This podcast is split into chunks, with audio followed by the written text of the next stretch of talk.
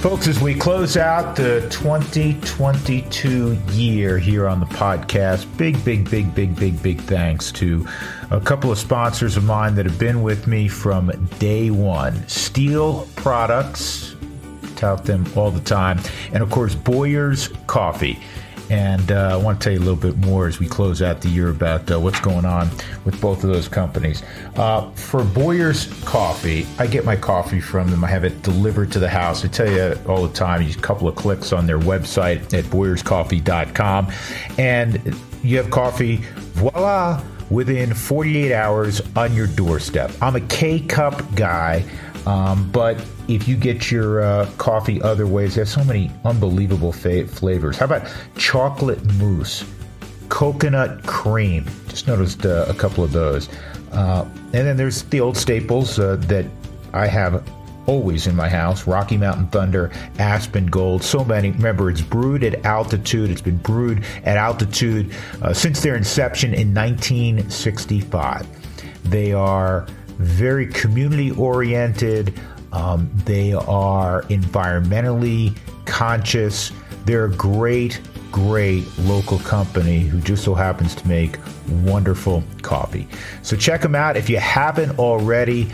BoyersCoffee.com, and again, a big thanks to uh, to those folks at Boyers for being with us since day one on the podcast. And the same goes for my friends at Stihl, S T I H L, stihlusa.com um, and stihldealers.com is how you can uh, get on their website. And their website is vast. They have so many products to help you get the job done around your home.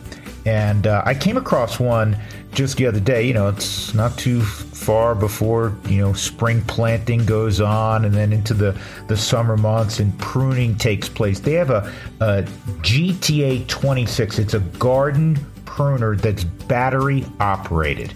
There's nothing better than battery products. You grab your your tool of uh, use that day and you're at it. You don't have to mess around with gasoline. If you if you want to, they have those products as well. Uh, you don't have to mess around with the extension cords uh, with electrical products. They have that also if that's your thing. But I love the battery operated uh, products that they have, and they have so many. Came across one also today, the pressure washer. They have so many pressure washers and the reason I was thinking about this is my garage is a mess after the recent snowstorms and then the super cold weather. I mean, your, your garage probably is like mine. It's got mud and, and little tiny, you know, puddles on the floor, and you, it's a mess, and you need to get rid of it. So you get your power washer from Stihl And of course, they have chainsaws and trimmers and mowers and blowers and all that stuff. It's Stihl USA, S T I H L. Check them out. And again, big thanks to Stihl and Boyers for their continued support of our uh, endeavor here. This week on the Drew Goodman podcast, Drew is reacting to the news of Nathaniel Hackett being fired and where do the Broncos go next. We'll hear some of Drew's great conversations from 2022, including Big Al, Alfred Williams, Charlie Blackmon, Ryan Spilborghs, and Jeff Huson, and Wynton Bernard. Subscribe to the Drew Goodman podcast wherever you find podcasts and tell a friend. This is the Drew Goodman podcast. And an official welcome into the final show of 2022.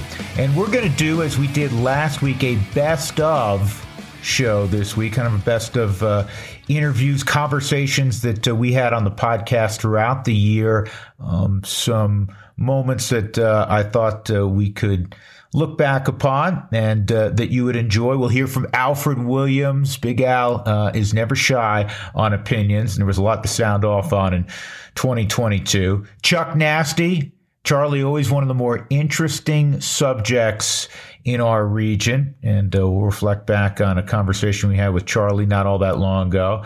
My good buddies, my partners throughout the summer, Ryan Spilborghs and Jeff Huson, the uh, Spilly and Huey show. You'll get a kick out of that. And maybe the, the best feel good story of the summer, certainly uh, concerning the Rockies. And that was Wynton Bernard, the 31 year old who, after 11 years in the minor leagues, finally got an opportunity to play in the big leagues. And he took great advantage of it. And what a terrific, young man and a, and a, and a marvelous story to boot. So you'll hear from Wynton Bernard on uh, this kind of year end best of part two uh, program as well.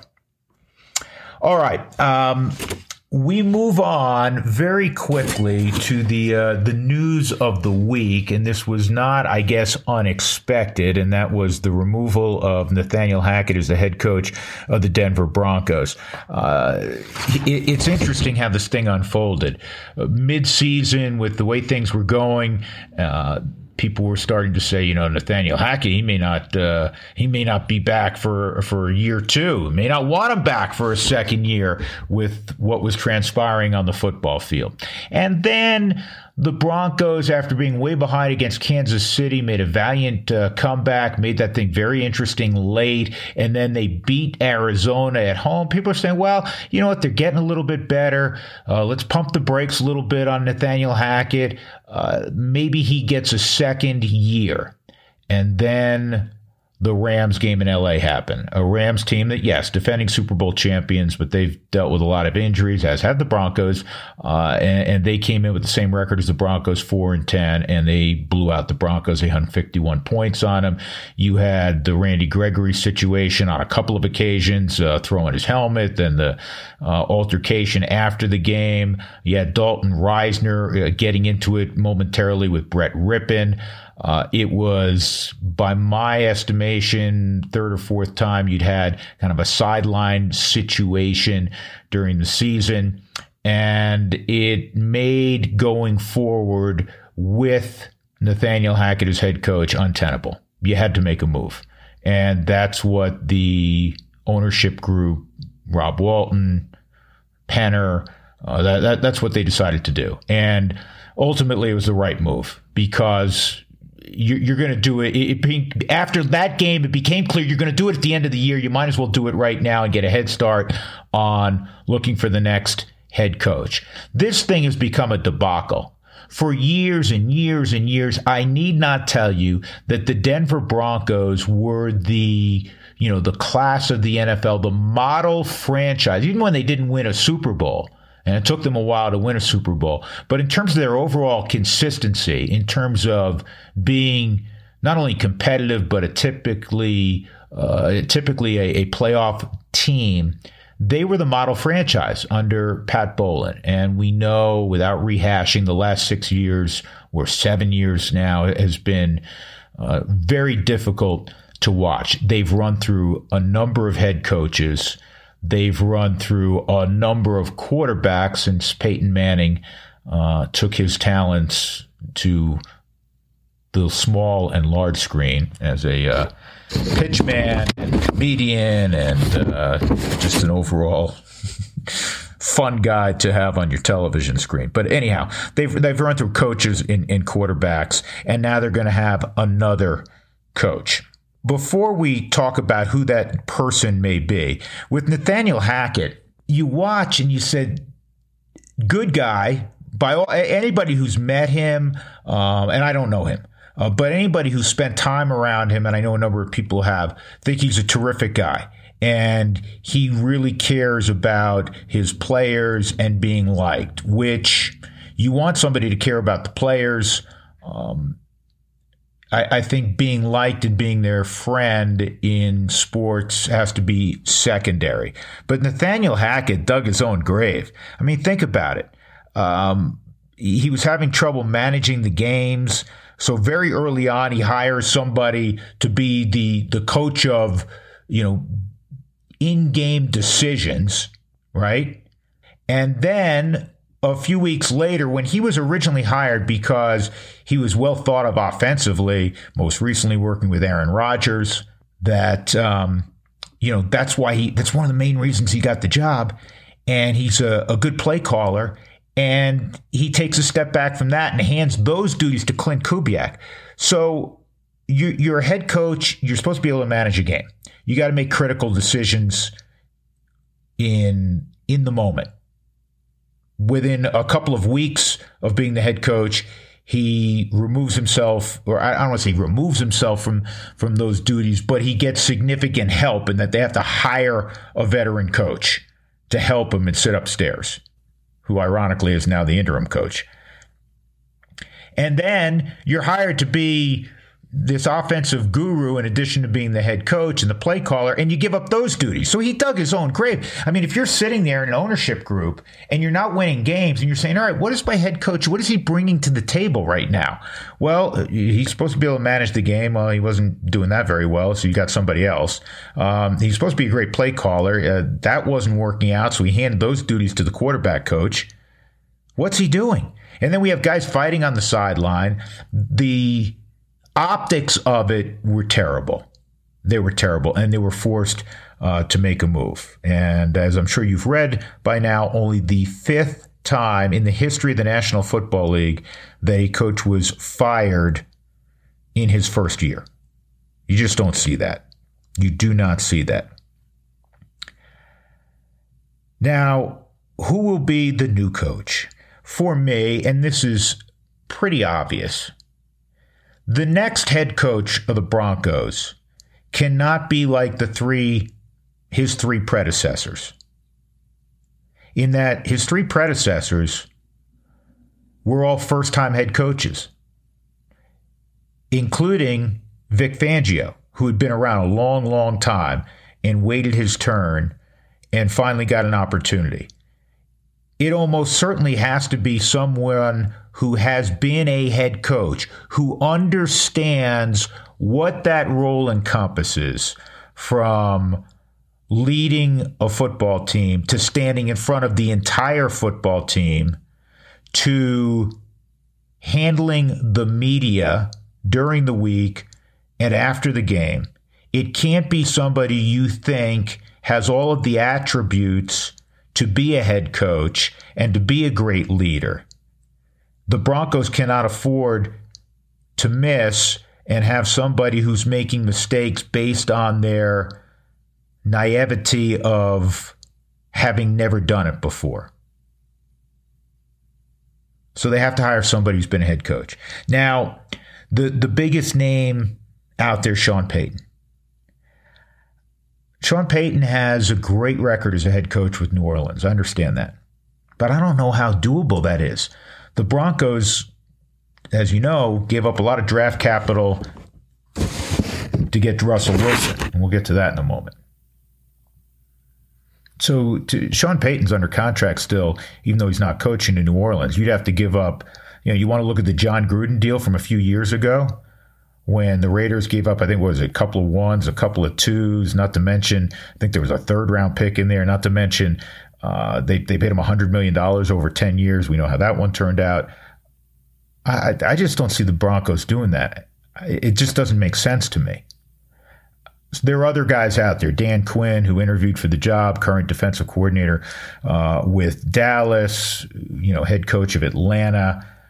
Leslie Frazier's been a head coach. I mean, there, there are other there are other names out there, and I also don't subscribe if you're going to dismiss someone like Leslie Frazier, Dan Quinn say, well, they are from the defensive side of the ball. Defense, by and large, last week aside, has been pretty good for the Broncos this year. A lot of good players still on the defensive side of the ball. We need an offensive guy. No, you don't. You've heard me pontificate on this in the past. You do not need a head coach from the side of the ball that you are weakest. You need a leader of men. You need somebody who's going to bring accountability, discipline, organization, and and help to build the culture. The culture singularly does not come from the head coach. It ultimately comes from the guys in that locker room. But you need a leader.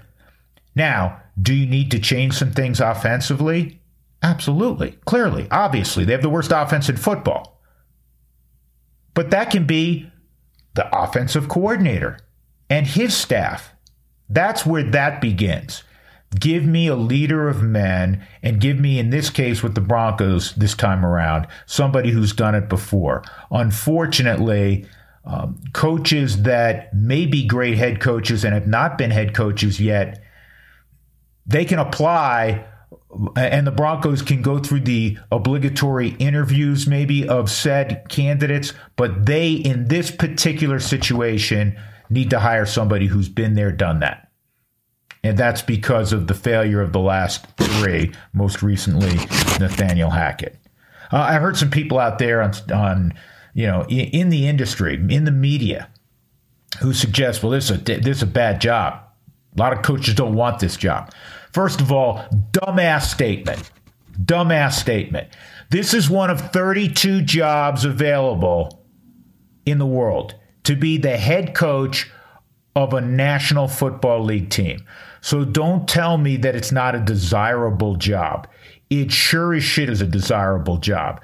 Historically, as we talked about a few moments ago, the Broncos have been a great franchise. They also have a new ownership group who, by the way, I know there's a salary cap, but are the wealthiest owners in football. That's not a bad place to start. You have a lot of good people on defense. You have some pieces on offense. You have to fix Russell Wilson. Again, we'll get to that momentarily. But don't tell me that it's an awful job. Guess what? Every job that comes up has warts. The job would not be available if things were going along at a wonderful pace for that particular team. Head coaching jobs in any sport come available because the team's not performing well. On occasion, somebody walks away. Well, I don't see Andy Reid walking away from Kansas City to go fishing, and therefore that becomes uh, the best job out there. So the jobs that become open, and the Broncos are the first, they have issues. But don't tell me it's not a good job. They're all good jobs. You're going to get paid millions of dollars to be the head coach of a National Football League team. And this thing isn't stripped down bare. Yes, there are cap issues. Yes, there's draft capital issues. But it's still a it's still a desirable spot. Now to Russell Wilson.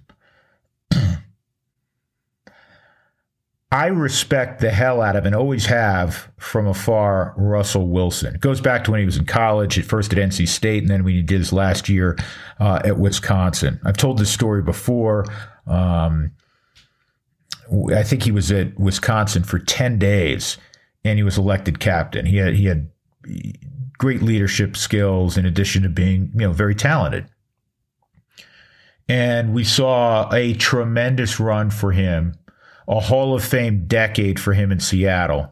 Nine Pro Bowls, uh, two Super Bowls, went one and one in the Super Bowls. Probably should have been two and zero, oh, as we know. Um, and, and then he then he came to Denver. Russell Wilson, we know this about him, relentlessly positive. Respect that. He is a very devout guy. I respect that. He is extremely philanthropic and giving. World of respect for that. All of those things are marvelous, and I mean marvelous attributes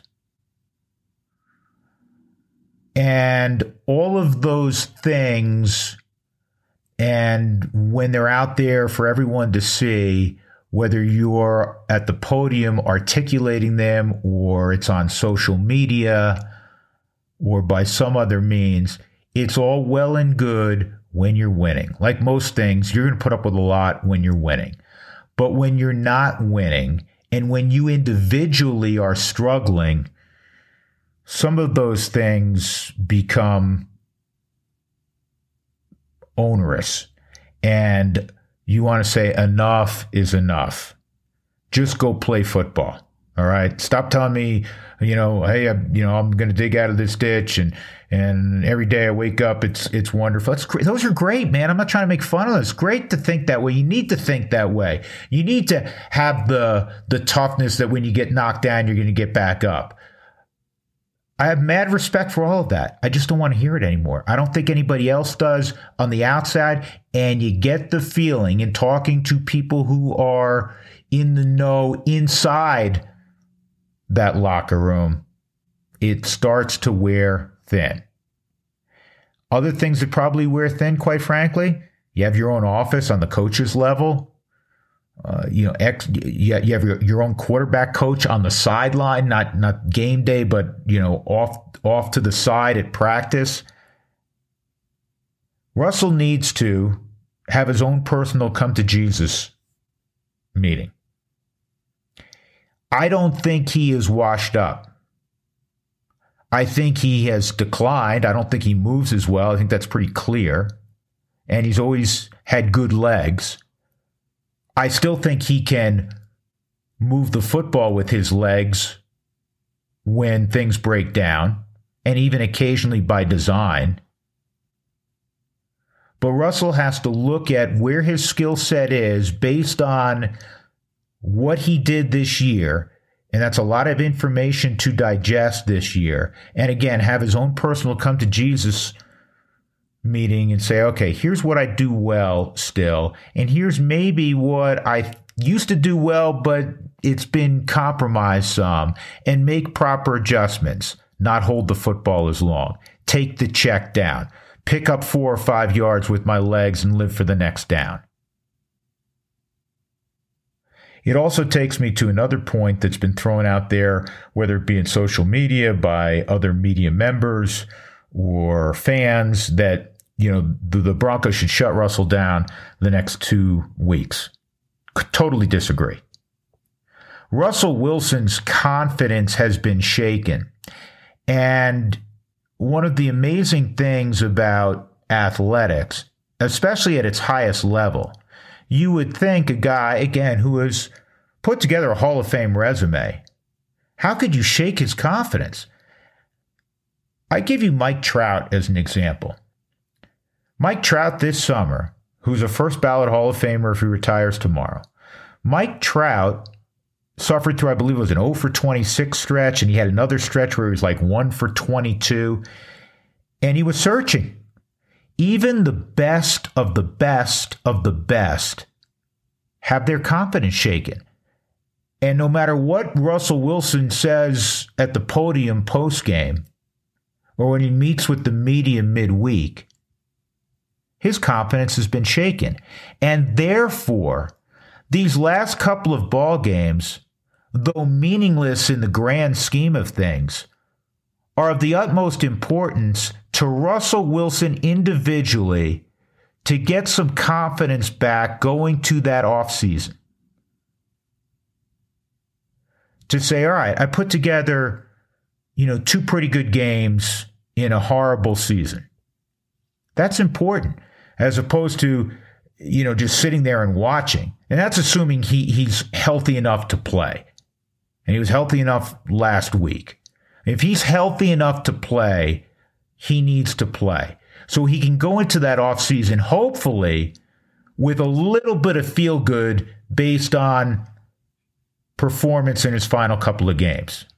And it may not be great across the board in his final couple of games, but if he can put together, you know, several solid sequences, it gives him something to build upon as he reevaluates, you know, where he is in his mid 30s in year two with the Broncos. So I think again, it's it's really important that he plays these final couple of weeks. That's uh, you know that's my two cents or four cents or whatever the heck it's worth um, on the Broncos uh, going into looking for this new head coach and where they are with Russell Wilson. Again, I don't think he's washed up. I don't think I don't think he's going to be the the 2015 Russell Wilson again.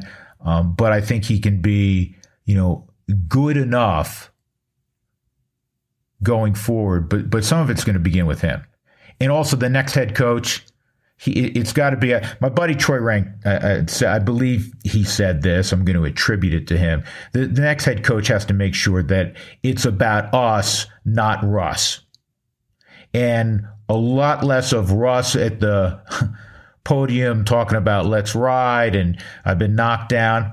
We get all that. All right. Just go play football, go play football well as as a as one of the 53 that suit up every Sunday. All right, on to our best of part two. And I mentioned this earlier. You're going to hear from Alfred Williams, from Chuck Nasty, from my partners, Spilly and Huey, and uh, one of the great feel good stories of uh, 2022, uh, certainly for the Rockies, Wynton Bernard. So we're going to do that right now as we reflect back on, uh, on some of the interviews we did on the podcast during this year. Enjoy, everybody.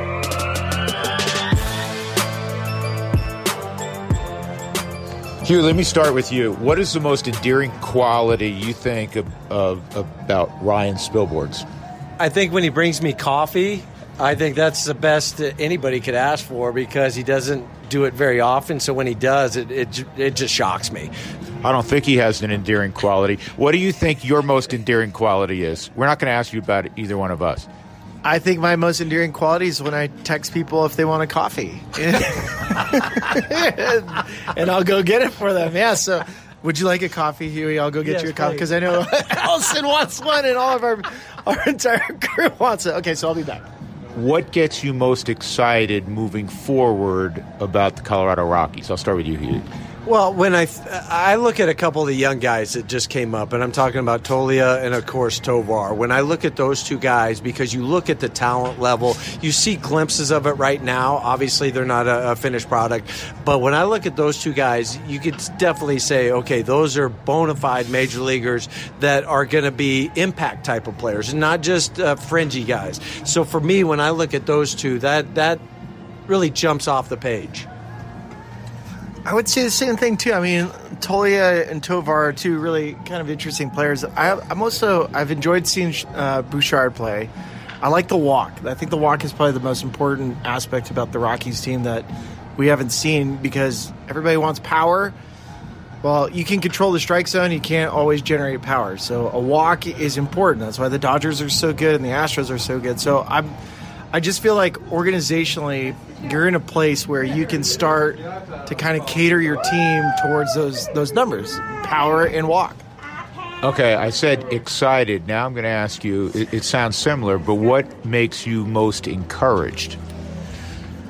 Uh, I think there's there's a real sense, and you get this with uh, with young teams these guys want to play at the major league level. I mean, this is their chance to be a big leaguer, and uh, for some of them, it's it's wholesale life changes. I think of Charlie Blackmon. You know, he was a fourth outfielder, and then he spent an entire offseason training like he's never done before. I hope that that resonates with some of these players. That's how you build a winning franchise is in the offseason. Uh, take it upon yourself to get better, get get to a level that you never want to go back to the minor league. So that's what I'm encouraged about. I just think that the the market and opportunity for some of these players is there if they run with it. To piggyback off of that, just watching these guys work each and every day. And, here we are closing in on the last 10 games of the season and they're still out there working. I think to me that that's really the separator when I look at a, a kid and see that commitment to continue to finish strong but finish out the season the right way. So your your work habits should only get better. And when I see some of these young kids, I see the way they, they work, and that is very encouraging to me. All right. The obvious question is, you know, the Rockies are going to finish, you know, a, a distant fifth in the division. What concerns you the most about trying to get back to where they were in 17 and 18? What concerns me is that the Dodgers are better and they're not slowing down. Um, Arizona's getting better. They're not slowing down. I think the Giants will overhaul, but I think how they went about their process is they're in a good spot. Padres are, I mean, this is the hardest division in baseball. And if you don't adapt and get nimble, and I think organizationally, the Rockies need to look themselves in the mirror and ask themselves if they're in the same category as these other ball clubs, and don't give finances as a as an excuse because it's not. Um, I think the process of it, there's you know there's there's enough sample size that we've seen from other organizations that I think the Rockies can catch up and improve. Very interesting. Okay, the most important question of all as we wrap things up.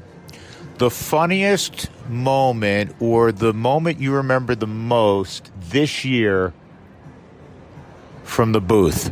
I mean, we've had. So, I mean, it's it's hard to like pick one because we we do we we have a blast. We have a blast together from throwing out Cracker Jacks during the seventh inning stretch because I try to kill people with them. what did you throw? You threw something on the road that I thought you were going to lose your job, and I can't remember what city we were in, but it was not something that should have been thrown. It was food, but it was heavy food. Yeah. So I mean, we let them like eat. an apple out. I was, I was like, "What are you doing, dude?" People are they're, they're not even facing us. Threw like a Granny Smith apple out at Wrigley. It was Ryan Spilborghs. I always like when the fanatic comes in and dumps popcorn all over the booth. I think that is hilarious. Or Rosie Red when she comes up because you turn bright reds, Billy, and that that to me is one of the I- best. Yeah, I am in love with her. I mean, there's no question. Except uh, Mrs. Met this year, she made a she made a pass with Mr. Met right there, and she's moved up. In It's kind of an uncomfortable thing. Right, it was exactly. uncomfortable because I know his relationship with Rosie Red, and then Mr. Met was there, and Mrs. Met. It was just yeah, yeah, it's awkward. yeah. He Spilly has a, a thing for creatures.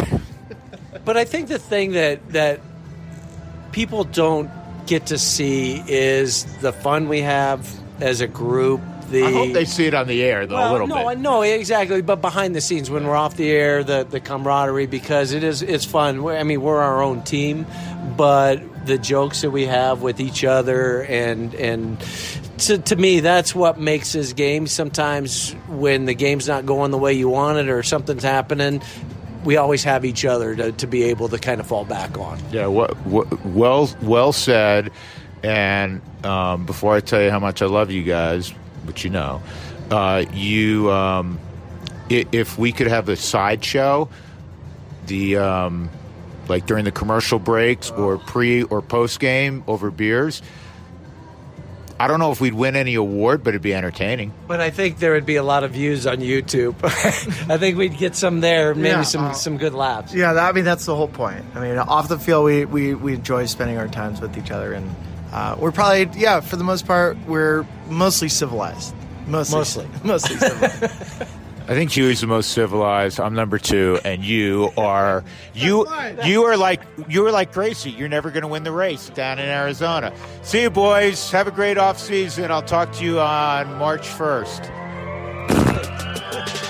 Up next, the one and only Charlie Blackmon. Let's just start overall. When you look at, at where the club is right now, do you go, man, so frustrating, or or how do you assess it in your own mind as as typically you get ready to play every day? Um, you know, I think it's I think it's tough right like right now, this moment today, as we sit here. Like we've got we're missing a lot of pieces from our lineup. Uh, you know, Rodgers isn't in there. Uh, we're we're missing Kris Bryant, which is you know that that kind of changes our lineup. Not having him in there. Um, you know, I'm I'm not going to be in there today, so I think I mean I think that just changes things when you're looking at you know a handful of your top hitters not not being in the lineup. When you look at where you've been, because you've been here a long time 17, 18, really good years, postseason years, 18, closest the club's ever coming, ever, ever come to winning the division. Um, do you feel like, hey, we can get back there? It doesn't have to be a, a long process, or do you look at it differently? Yeah, I think there that's certainly uh, possible, right? Like, I, I think I think there's some organizations that are just going to consistently be able to have the the best players due to just they're they're signing more of those guys, and then there's you know teams that I think have to be a little more deliberate with how they plan things out, and I think that's kind of what we are, but. Um, but I, I certainly don't think it's out of the realm of possibility because if you look at teams, for example, the Giants last year were historically good, and they just, I mean, I think they got they caught lightning in a bottle, right? They signed a bunch of one-year contracts, and those guys went out and played amazing. You know, uh, DeSclafani on the mound, uh, Alex Wood had a great year. You know, um, all of their guys had career years. Brandon Belt, Brandon Crawford, uh, career years at the plate with homers. And, and this year it's largely the same team, right? And they aren't nearly as good as they were uh, last year. So I think, I mean, I think it's just, you know, that's why you play the game, right? The Rockies are a good team if everybody plays well.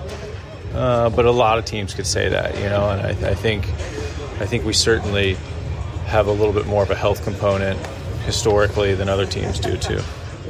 When you look at some of the young guys and and some of the fellas that have come up lately, do you get excited or do you say, okay, got potential, but it's a long process to becoming a day in and day out impactful big leaguer? I will say, for, you know, from some of some of the things I've seen from these guys, right? Uh, Toglia certainly seemed to play really well early. I think he's making some adjustments now. Um, you know, having out of necessity, he, he's going to have to make some adjustments. Um, better defender than I thought he was. Um, you know, Ezequiel Tovar is so young, and he looks he looks comfortable already, and he's you know gotten some hits, and he's an athletic shortstop. You know, I'm really encouraged at at where he's at. You know, considering his age, and I think he'll be a good player. And then, um, you know, even Bouchard right now, who doesn't really wow you, uh, being super young or, you know with crazy tools, he, he still is uh, is having a, a very polished at bat right now, and, and his on base percentage is really high. He's walking a lot. He's not swinging at balls. And, um, you know, I think there's some pieces there that are going to help us in the future. What do you try to impart to those guys in, in private moments? The game is really hard, uh, and, and you're not going to have success every day, right? Like that's not realistic for most guys. Uh, but I do think you can manage the ups and downs a little bit better, right? You can you can limit your your your valleys and try not to get too high on your peaks and and just kind of keep making your adjustments along the way.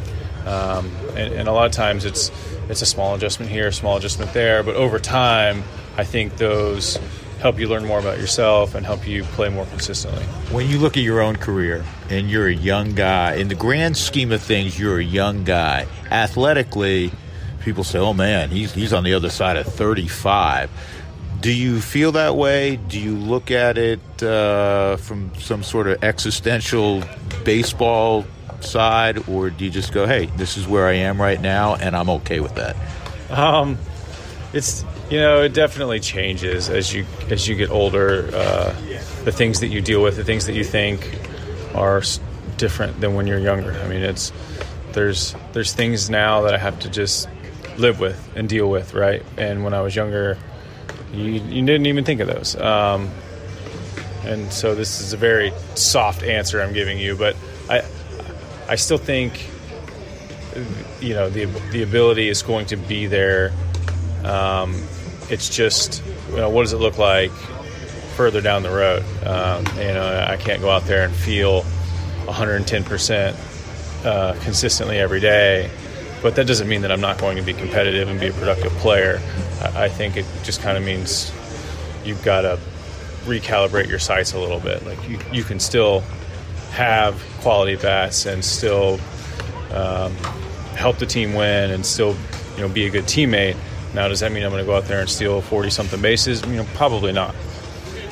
Yeah, when you when you look at last year versus this year. I think at one point, I remember saying this on the air a bunch of times, you know, for what it's worth, you were on pace to hit, you know, 25 to 30 homers. And, and I know the season's going to end at 16. Last year was it, it, was 13. I know homers isn't everything, but you made a conscious effort. I'm regurgitating something you told me to, you know, to try to pull the baseball a little bit more and, and, and attack pitches on the inner half. Are you pleased with what you accomplished this year? How do you assess where you are individually? I mean, no, not really. I would have liked to play a lot better. Um, I do think I adjusted to DHing pretty well. I think I, I think I spent more time feeling like I was better than the results showed. Right, like I felt like I was doing everything right, and I would, you know, finally get the right pitch to swing and feel good about my swing, and like just miss it, or, you know, just, uh, you, you know, hit it right at somebody. Um, and and usually it's like, hey, you know what? I, I, probably shouldn't change much. If I do the same thing again, I'll likely be rewarded. And I, I felt like I spent a lot of time in that mode and and didn't really get rewarded for it. And so, you know, maybe that's you know, maybe that's bad luck. You know, maybe that's part of aging. I, you know, I don't know, but there were a lot more times that I got out this year where I felt like I, I shouldn't change anything than in the past. Does the game bring you the same joy it did when we first saw you in Atlanta, Georgia, as a you know as a rookie? Yeah, I, I think so. It, it's it's it's still so hard to play, and so when you when you do have success, it's really rewarding. Um, and I think it's more rewarding, you know, carrying a, uh, a stronger role in the organization. You know, as someone who has a little more influence on younger players or uh, the offense as a whole. You know, I think uh, that makes success more rewarding for me. Up next, Big Al, Alfred Williams. Did you always have uh, an eye toward getting into broadcasting, the media, talk shows? Where did that come from? When did when did it begin? You know, I, I was doing uh, uh, uh, with the Masters. I was doing Rick Lewis and um, Floorwax when I was playing with the Broncos, and I, I I liked the segments that I did with them, but I never really considered it. I I fancied myself as a tech guy, so when I finished football, um, we got this huge investment, and I started a data center, and I thought I was going to be in technology for the rest of my days. And then, um, you know, we had a, we had a, a meltdown and that kind of pushed me into a new direction. And I got in the radio, uh, just as something to do, just to quite, quite honestly, just so I wasn't getting drunk all day. you sit at home, you're retired, you know, what else you doing? You know, I'm like, I'm I just like, you know, I'm not going to, just waste my days, you know. So I started uh doing this show with Scott Hastings from eleven to one, which is perfect, which means that, you know, if I wanted to have a cocktail, I couldn't do it till after one, you know, which was great. Uh because when you don't have any motivation, you know, and this is this is some this is some shit that nobody ever talks about. Like, you know, when you are young and you have money and you don't have a job, that's probably when problems are gonna come that's probably when problems are going to start, you know, because what else are you doing with your life? Like what, once you retired at 31 or 32, what else are you doing, Drew? I mean, what do you, what do you, at 31, think about it, man. When I was 20, when I was 23, I was the youngest homeowner in my neighborhood. Uh, when I was 31, I was the youngest retired guy that I knew. So, well, what am I doing? I'm waiting for my friends to get off at five o'clock. Yeah. You know, like it's it's it's a crazy it's a crazy existence that you don't get training on.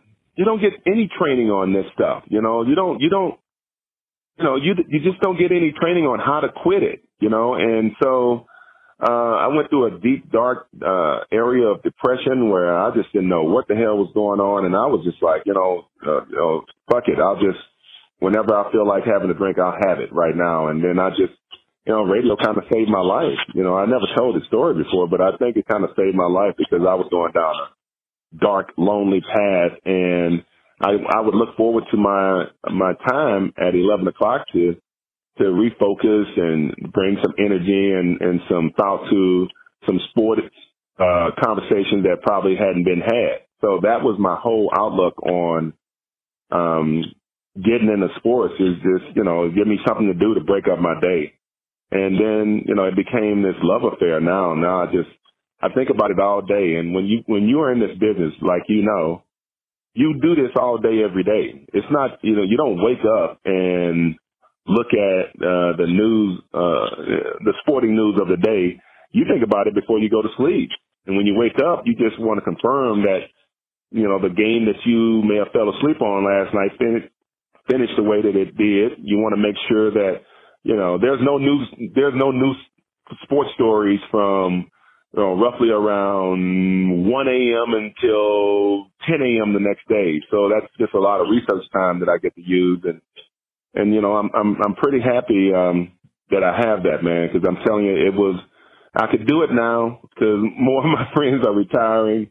Uh, I can, I could, I could stop and I could probably figure out who I am, but at 31, man, I was a I was a hot mess, man. I cannot believe I've been doing this now for 23 years. Yeah, and you've been doing it well. And, and Alfred, I, you know what? I appreciate how candid um, you are about this subject because I have often said, um, folks like you um, or, or, or people who make a lot of money, let's say in industry, but particularly with athletes.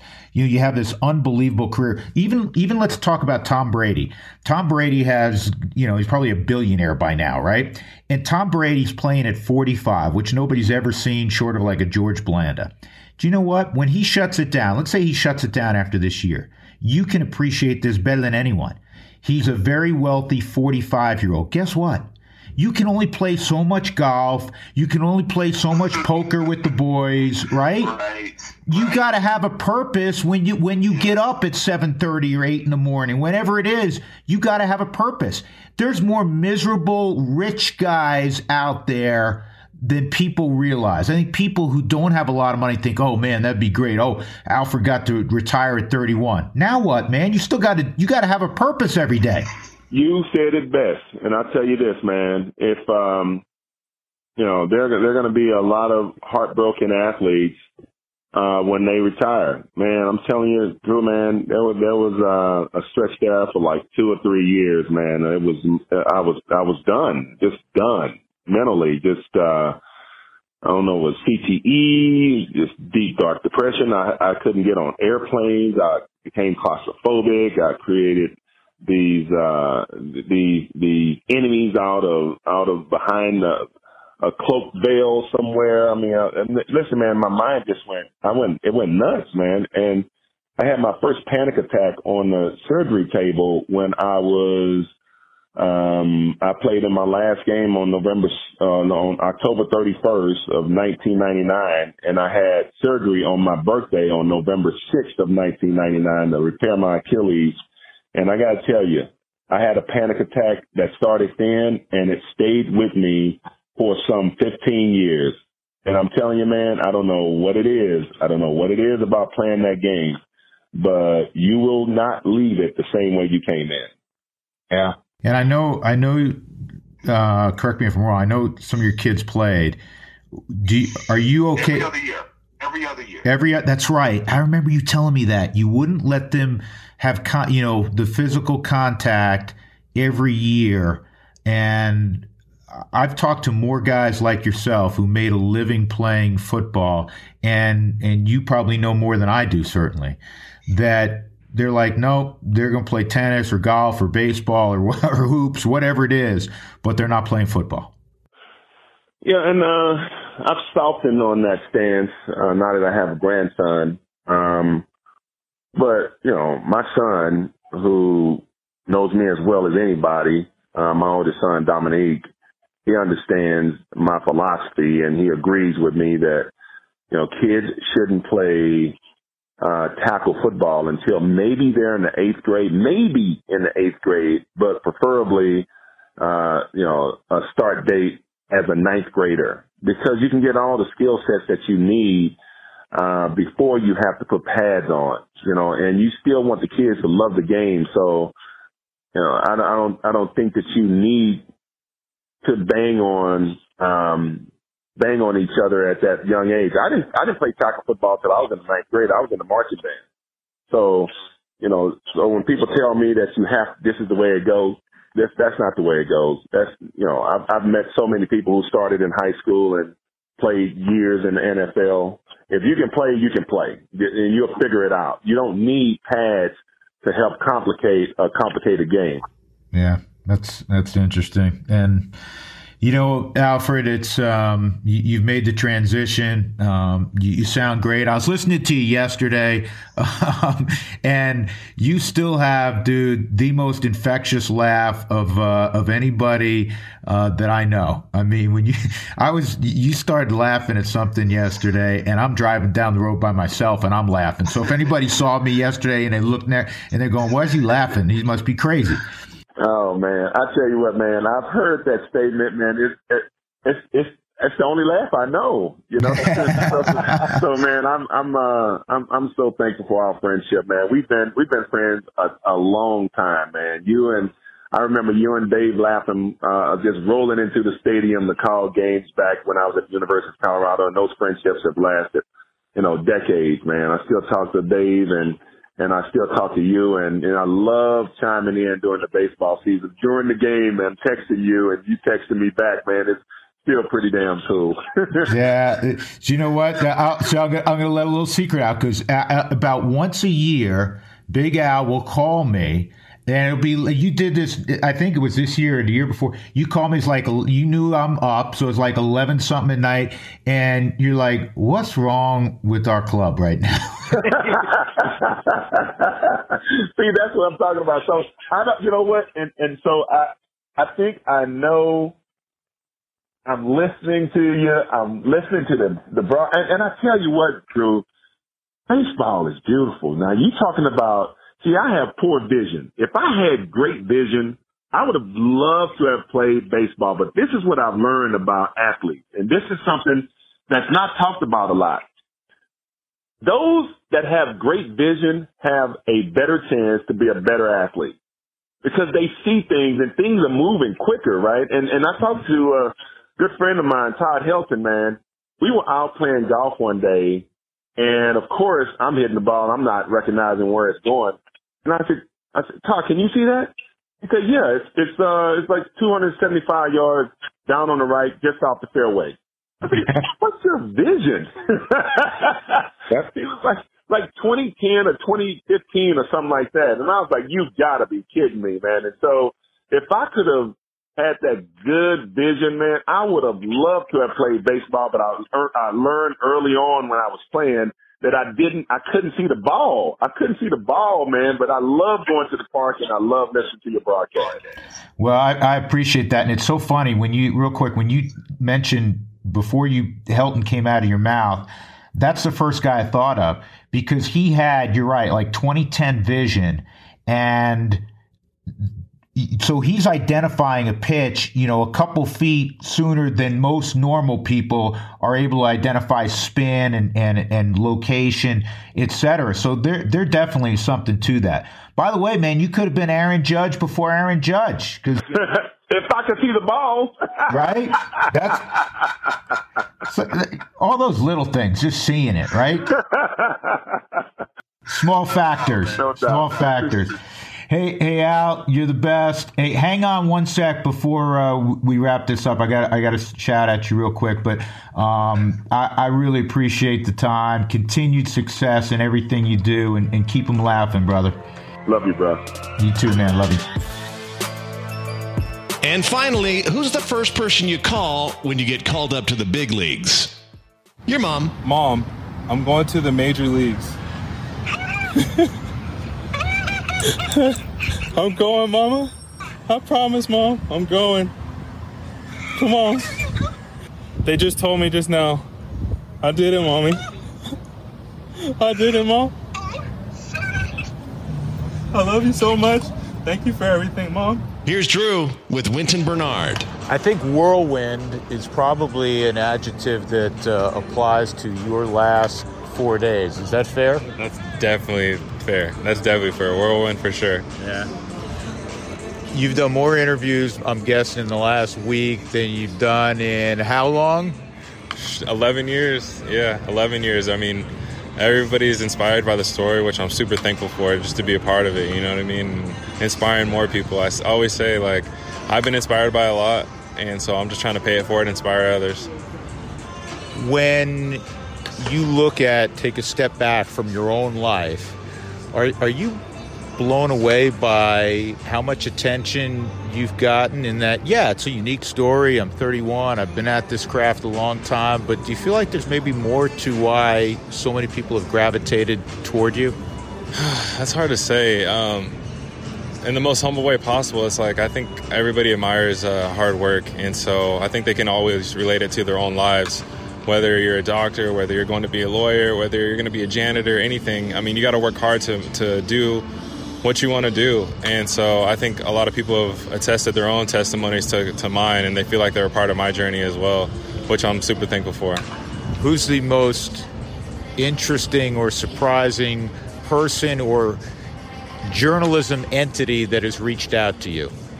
Um, I'd probably have to say CBS. Uh, I did the nightly news, and it's like you know I would watch CBS nightly news, you know, back at home. So that was pretty cool. I think they did that about two days ago, and you know even the people on were like, "We're so inspired by your story." You know, Offset, they were saying that stuff. So yeah. What's been the coolest part of the, the big league journey? I remember obviously watching you. You told me the first day just walking to the plate, but then I also watched when you walked by on the plane. You know, first time going on a big league charter. Can, can you put in order maybe the things that have been in, in the cool on the cool list? Yeah, I'd say number one would be walking up to the plate for the first time. Uh, that walk up to the plate and get ready for my first at bat there's no other feeling I've ever had in the whole world. And everybody cheering for me, that was pretty special. Um, number two was probably playing for Buddy Black, honestly. Like, you know, I looked up to him growing up. He was uh, he was the manager. He was the manager of the Padres in San Diego. So, you know, playing for him and giving him that first hug, that first handshake when I first walked in, and yeah, walking on the big league plane, getting to the hotel. You know, Charlie Blackmon making me stand up in the bus and introduce myself to everybody, tell embarrassing stories. I mean, the past the past few days have just been incredible. So, so can you share some of what Chuck uh, asked you to do? Uh, I mean, he just asked, you know, about my background, about my family growing up, and then he asked if I had any like embarrassing minor league stories, and you know, just just little stuff like that. That, that's fun. So, I want to take you back to the minor leagues because it is a journey, even for, for a first round pick where there's a lot of money invested. It, it ain't easy. And there's a lot of failure, and there's a lot of long bus rides, and there's a lot of doubting. And at any point in time, did you say, you know what, I gave it my best shot, and I'm, and I'm ready to hang it up?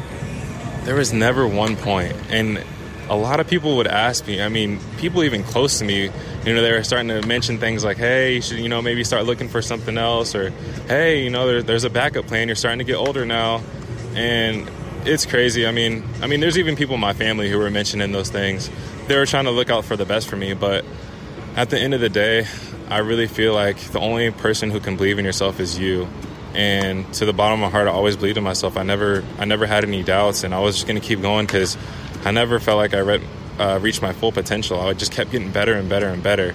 And so um, I just maintained that same mindset. How about mom? Because uh, mom, it, correct me if I'm wrong, educator, principal. I, th- I, read somewhere was she a superintendent as well? Yes, superintendent. Uh huh. Okay, well, mom with that background at some point go, okay, my baby boy is 30 plus now. Honey, maybe it's time that you know you're really bright young man, let's transition. Was there any conversation from mom in that um, regard? Yeah, she would try to try to mention stuff, and then I would always immediately like cut her off, or you know, she would mention it to other people, uh, like, oh, maybe she would ask, well, do you think it's time for him to you know stop playing? And like I said, I mean, everybody wants the best for their child, and I understood where she was coming from, but in my heart, it came from me knowing that like I'm meant to do this, and so like I said, I really feel like the only person who can really truly believe in yourself is yourself. You can't really listen to everybody else. You gonna write a story at some point? You gonna put this down? Do you keep a journal? I do keep a journal, and uh, I'm starting to jot some stuff down that's already happened. But um, yeah, just keep the story going. Well, my favorite line is, "You just want to be inspirational." You've certainly been that, man. Good luck to you in, in in this endeavor and way down the road in future endeavors. Thank you so much. Appreciate it.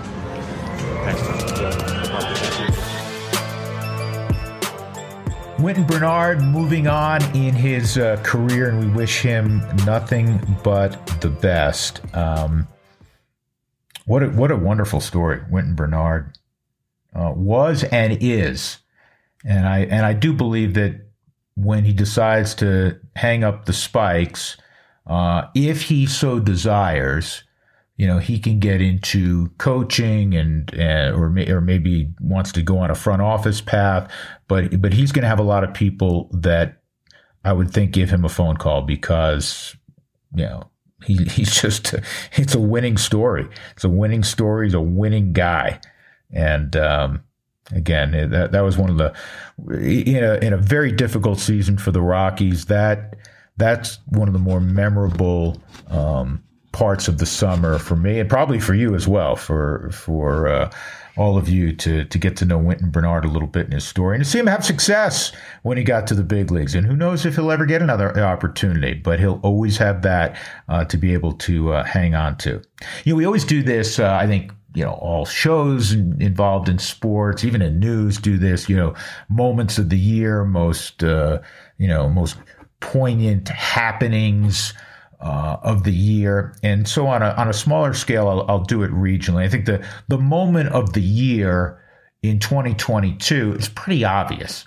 When you win a championship, it's hard to beat that. And to watch the Avalanche and how they rolled through the playoffs and how determined they were to not be eliminated in the second round as, as had become commonplace for a really talented team and behind Landeskog and MacKinnon and Makar and, and Kadri and so many mini stories within the Stanley Cup run and to be the last one standing and take out a great Tampa Bay Lightning team.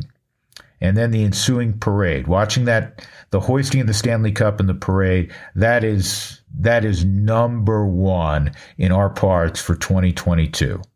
Uh, really difficult to eclipse that. You know what's interesting? I was thinking about this, and I was talking to my man Marky about this this morning.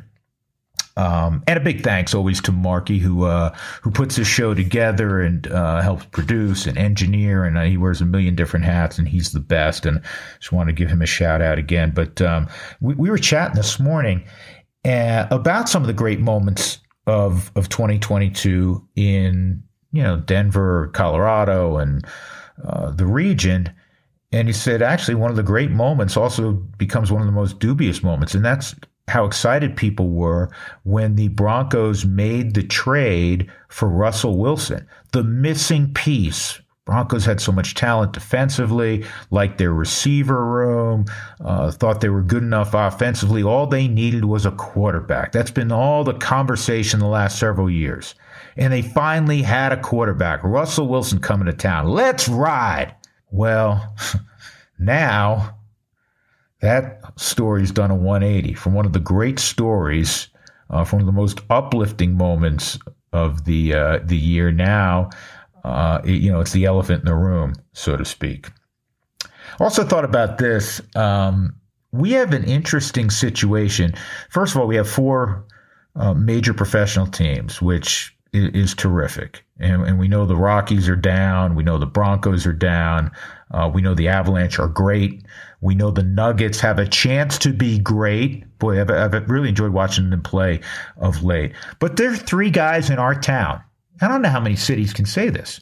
There are three guys in our town that in a given year could be voted or looked upon as the best player in their sport. One has been anointed as such the last two years and will be in the conversation again this year because he's playing friggin' great again, and that's Nikola Jokic, right? And then the other two, and you you know who they are, Nathan MacKinnon and Cale Makar. And uh, MacKinnon's not going to win the Hart Trophy, emblematic of the best player in hockey this year, because he's he's going to miss too much time. He's getting close to coming back, uh, but probably unlikely. He's missed a lot of time, didn't score a lot of goals uh, early. But in any given year, Nathan MacKinnon could be the best player in hockey. And the same can be said for Cale Makar, who won the Norris as the best defenseman in hockey. And I know for you hockey aficionados out there, you're saying, well, very, very, very unusual to see a defenseman voted as the MVP uh, in hockey, the Hart Trophy winner. It's happened most recently when Chris Pronger, um, 20 years ago, was voted the uh, Hart Trophy defenseman. And prior to that, in the modern times, it only happened three other times. It was the same dude, Bobby Orr, with the Bruins. Think won three straight years. And that's it. But Cale Makar is good enough, as we know, that he could be in a given year when you have that everything clicks, he could be a Hart Trophy winner. So you have three guys in the same town that could be the best guy in their sport. And um, that's pretty cool. That's pretty cool. Now we got to get things going with the with the Rockies and uh, with the Broncos going forward. Hey, listen, um, that's going to close out the final show of 2022. Uh, we're into year four on this podcast. I cannot tell you how much I appreciate when people come up to me and say, "Hey, I listened to the podcast," whether it's you know an airport or you know in a supermarket, and, and mention that. Uh, it means a lot because I really enjoy doing it. Uh, Marky and I enjoy uh, collaborating on it, and um, it's it's a fun endeavor. And um, I really appreciate your listenership. We had fun in 2022. We're going to have more great interviews and, and, good times ahead in 2023 and have serious conversation uh, in addition to hopefully uh, having fun along the way. But uh, a very, very happy new year to all of you out there.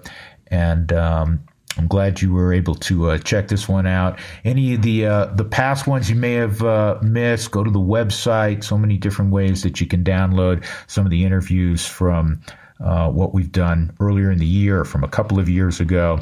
Uh, so if you were intrigued by uh, some of the comments, whether from Wynton Bernard or uh, Chuck Nazty. Just go back and uh, and pull down one of those uh, interviews, one of those pods as well. All right, happy happy New Year. Stay safe, stay well, and we'll talk to you in a week, everyone. Take care.